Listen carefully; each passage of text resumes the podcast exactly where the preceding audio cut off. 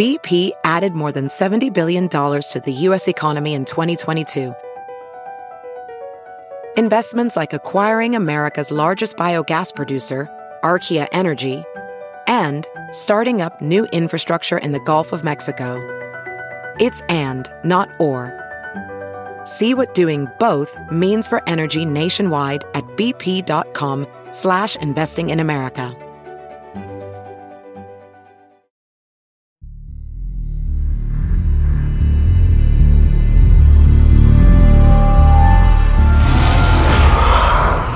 Welcome back to Colony, the official podcast. I'm your host, Tara Bennett, a senior producer for Sci-Fi Wire. So this week, we're digging deeper into the Seattle colony of it all, and I'm thrilled to talk a clean, well-lighted place with our podcast stalwarts, Ryan and Wes from the block, co-creator and executive producer Ryan Condal. Greetings from Seattle. And executive producer Wes Tooke. The rainy city.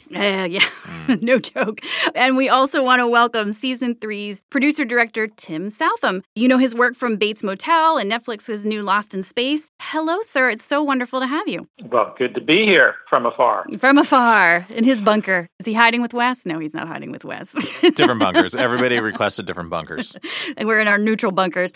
So the producer-director role, I want to talk about that a little bit, is really important to the creative decisions that are made, the aesthetic, as well as just the overall operation. If you're a Colony fan, that you know before the show was shot near the writer's room. Now it's written in Los Angeles, but it is shot in Vancouver. So it's even more important to have that core member of the team that's the eyes and ears making some decisions that need to be happening a bajillion times a day on any episode that they're shooting. So tell me a little bit about how you guys brought Tim in and how you guys worked together to kind of figure out what you needed for this season as a whole. Well, we knew there was going to be a language barrier moving up to Canada. So it's important to hire a native, obviously. Yeah. We'd walk out of a meeting and be like, I think they really like us. And Tim would be like, no, they hate you. Yeah. Yeah. But they're also polite that you don't know. So Tim would do a lot of the sort of facial recognition translation for us. But no, I mean, Tim is fantastic. We've been working with Tim since season 1. Tim directed episode 8 in season 1 and then a bunch of episodes in season 2. And, you know, he's always been one of our favorite go-to directors. And the opportunity came up this season to make a change and move. And Tim was the first on both of our lists. And he had the added benefit of also,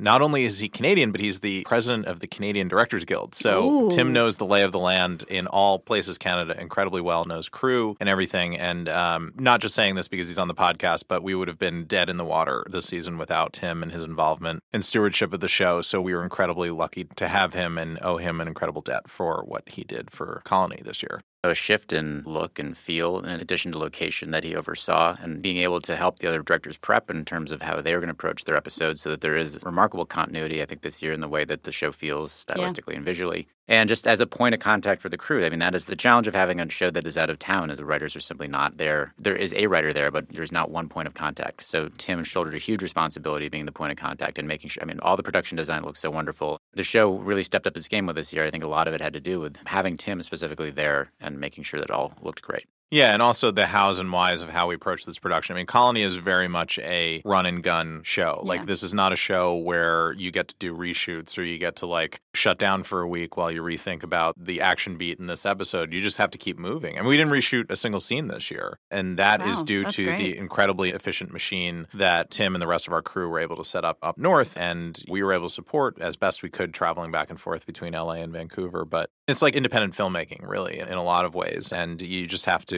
kind of take what Mother Nature gives you and own the mistakes and just keep pushing through it, shouldering it and moving on. And you need a person like Tim at the helm in order to be able to do that. And Tim, what were you most excited about? Well, I finally got to use the fact that I'm completely waterproof to make a living. Congratulations on that, by the way. Amazing. I had the honor of getting to apply that final layer of wax to Tim's head to finally seal it in. Seal it all in. Like a fine wax barber jacket, like water off a duck's back. He would just stand out there and just repel rain. It's really amazing. Yeah, they just call me human Gore-Tex. Yeah. Al Gore-Tex. Yeah, it was fun in the woods. It's something that I like. Ryan mentioned independent film. The whole world watches film as kind of series now. I mean, whether it's on the big screen or at home, we love our stories to be long and complex and full of multiple characters and many, many beats and many, many storylines. The writing has become so sophisticated in film because of this kind of canvas that we work on now. And for me as a director, the search was for a show's creator and a creative team that really thought that the team of directors that would come in and work with our crew, that we could help with the storytelling, that we could enhance storytelling, that we could make proposals and make the show as three-dimensional as possible. You know, it's been a long journey for TV from the days when we would essentially say a lot of words with some sort of pictorial support to the kind of filmmaking that Ryan and Wes aspire to. And for us to get to play in that world is just really rewarding. Then getting up to the Pacific Northwest, absolutely. You know, we're out in the elements. How do you use that? How do you make that fun? How do you use the light? How do you immerse your characters in that world? And so I suppose what we talked about the most was our desire for the show to be really immersive, for the audience and the characters to be as one in every episode. I guess we call it POV filmmaking. And so we developed a language around that, both in the writing and the shooting, where we would go everywhere with specific characters and be those characters and really, really sort of be inside the action with those characters. And that was a whole conversation about how to do it and how to take advantage of the environments we'd be in to get that done.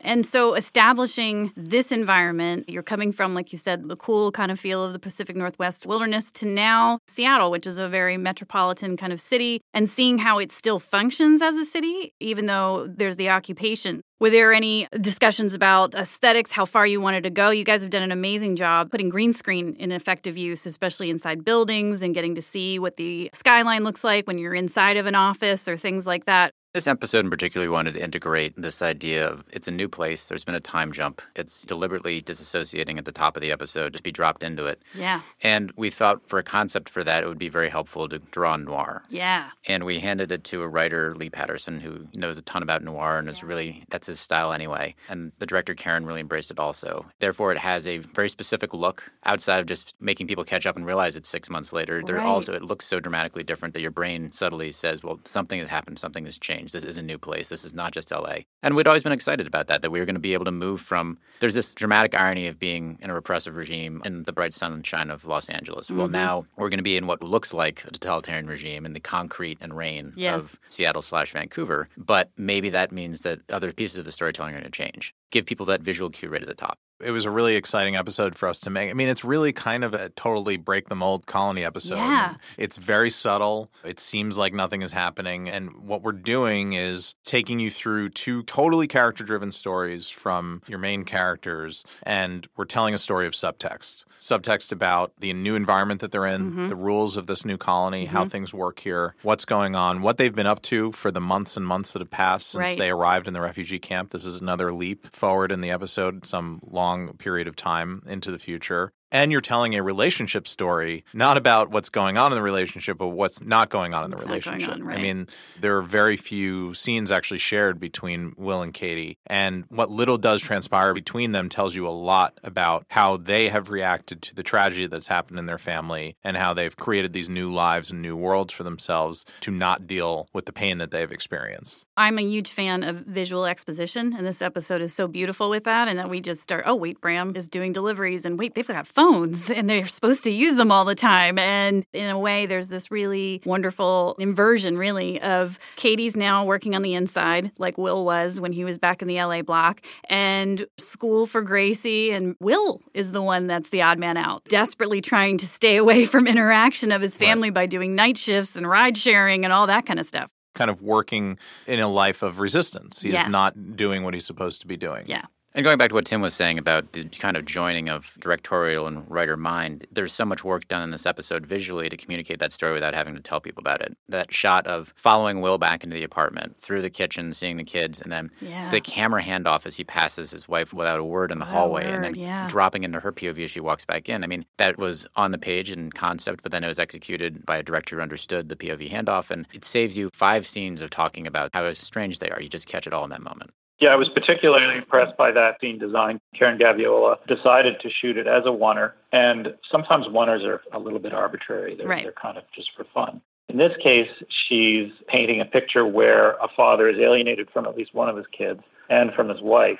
And so we sort of go in with him, pick up on this, transfer as he goes off to bed without even looking at Katie, transfer to Katie, go back into the kitchen, witness her interaction with the kids, which is completely different from Will's, and end on the kids, which is critical because the kids then acquire their own plot. So it's a fantastic piece of directing by Karen Gaviola, perfectly set up by this writing, which has the characters on the one hand all cleaned up, no longer in the woods, no longer sort of muddy and desperate. Mm-hmm. But underneath all that, psychologically, completely desperate, completely alienated, completely shut down. And the thing that's really wonderful is Bram has done what he said he would do, which is you never are quite sure when you say things in a fraught moment how you'll step up. But it's really wonderful to see Bram understanding what that means and really committing. And so we really get to see them bonding as brother and sister. We spent a lot of time talking about the dynamics of the family and how it would deal with this tragedy.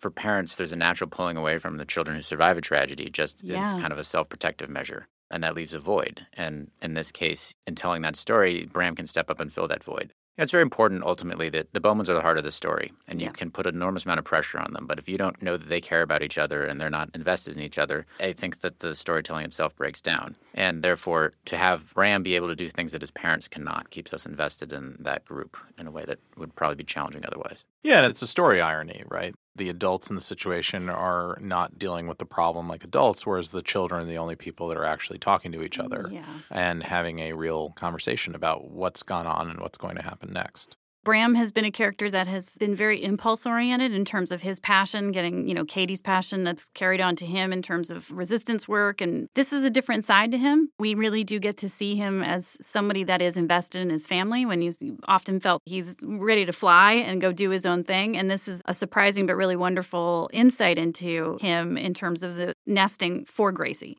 These time jumps have been really helpful. Mm-hmm.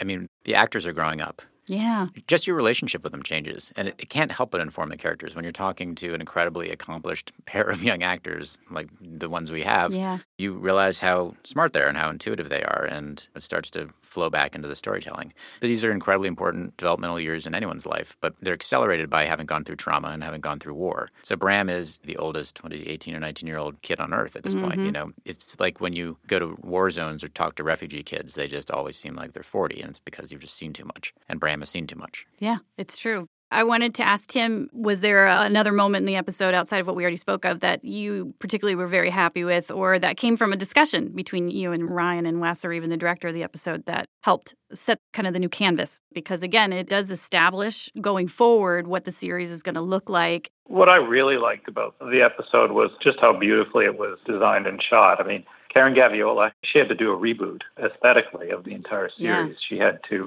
work with Jeremy Stanbridge, our designer, and work with Glenn Campbell, our costume designer, to come up with a new look for the family and for the entire city, specifically at a time when we were running out of money, or at least stretching our resources creatively as well as we could.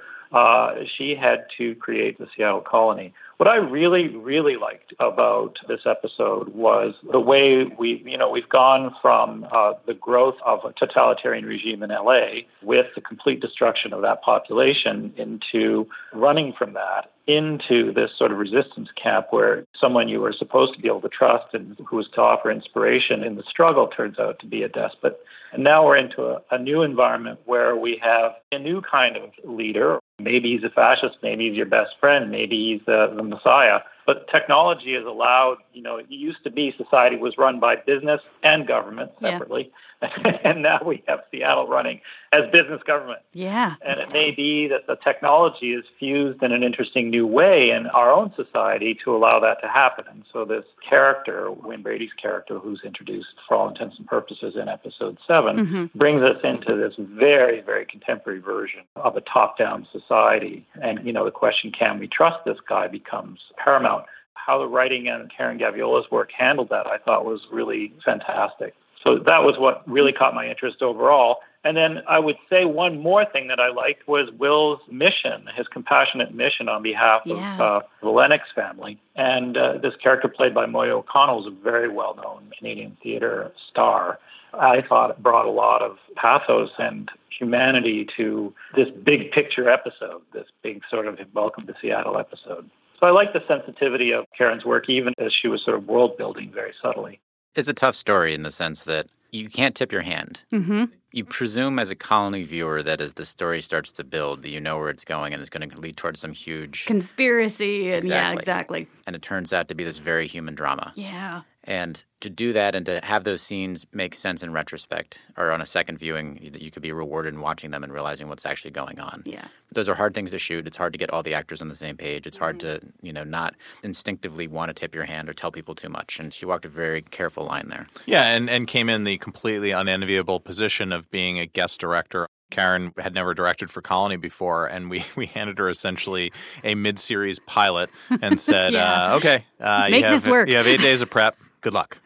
It was awesome. And she did great. One of the interesting challenges for our directors was to have them sort of sense that there really truly was, and the show truly embraced the idea of this POV filming, that they could abandon some kinds of objective filmmaking that typically we're expected to deliver in a television show in favor of much more subjective work. Yeah. We saw the light bulb go off in Karen. She realized, oh, awesome. And she just dove in. She just completely embraced it.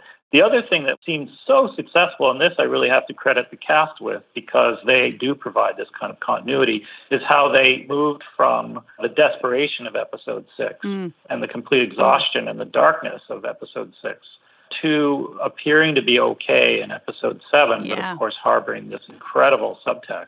You really count your lucky stars when you're working with not one or two, but 5 or 6 actors who really get that and are able to hold that for 13 episodes. It was a marathon for them this year. I think as a viewer, you can start to sense that there's a lot of emotion. It builds to a peak, and the peak is not in episode 13. It builds to a peak in episode 5, and then there's a huge fault in episode 6, and then they're playing repression. So television actors are a special breed to be able to do that. Keep it going that long, over and over and over and over. Go from elements to now this different environment. That's a huge shift for them as just creatives as well. But they know their characters inside and out, and they're able to dial in exactly what they need, which is so wonderful to watch. And we have to mention that this ends with an amazing reveal with Broussard slipping into the back of Will's car, and he's got a new look. But it's also that moment I think we've been waiting for as fans the entire season of going, when do they connect again? And it's unexpected because it's Will. The beginning of a beautiful friendship. Yes. Yes, indeed. I want to, of course, thank Ryan, Wes, and Tim for your time and being able to break down the episode for us. It's a great one. Thank you. We will talk to you next episode. Stay tuned. Thank you so much for listening and being with us this week, as always, for our Colony, the official podcast. If you are enjoying the show, please give us a review and subscribe on iTunes. Great rankings help Colony's profile in general, and we want more of your cues for our listener mail segments as well. So leave me any comments that you'd like in our section underneath the blog, where you can post anything that you'd like me to ask Ryan, Wes, any of the actors or crew that might be appearing on our podcast. That's on Sci-Fi Wire every Wednesday night. Or you can just reach out to us on Twitter with questions. Find me via my Twitter handle, @TaraDBennett, and we will take those into account and add them into an episode. And I want to always thank my podcast team, producer Bartley Taylor, producer-editor Paul Terry, our mixer and master Dave Draper, and LA Digital Recording for being our home this week. Thank you guys so much for listening, and we will see you next week.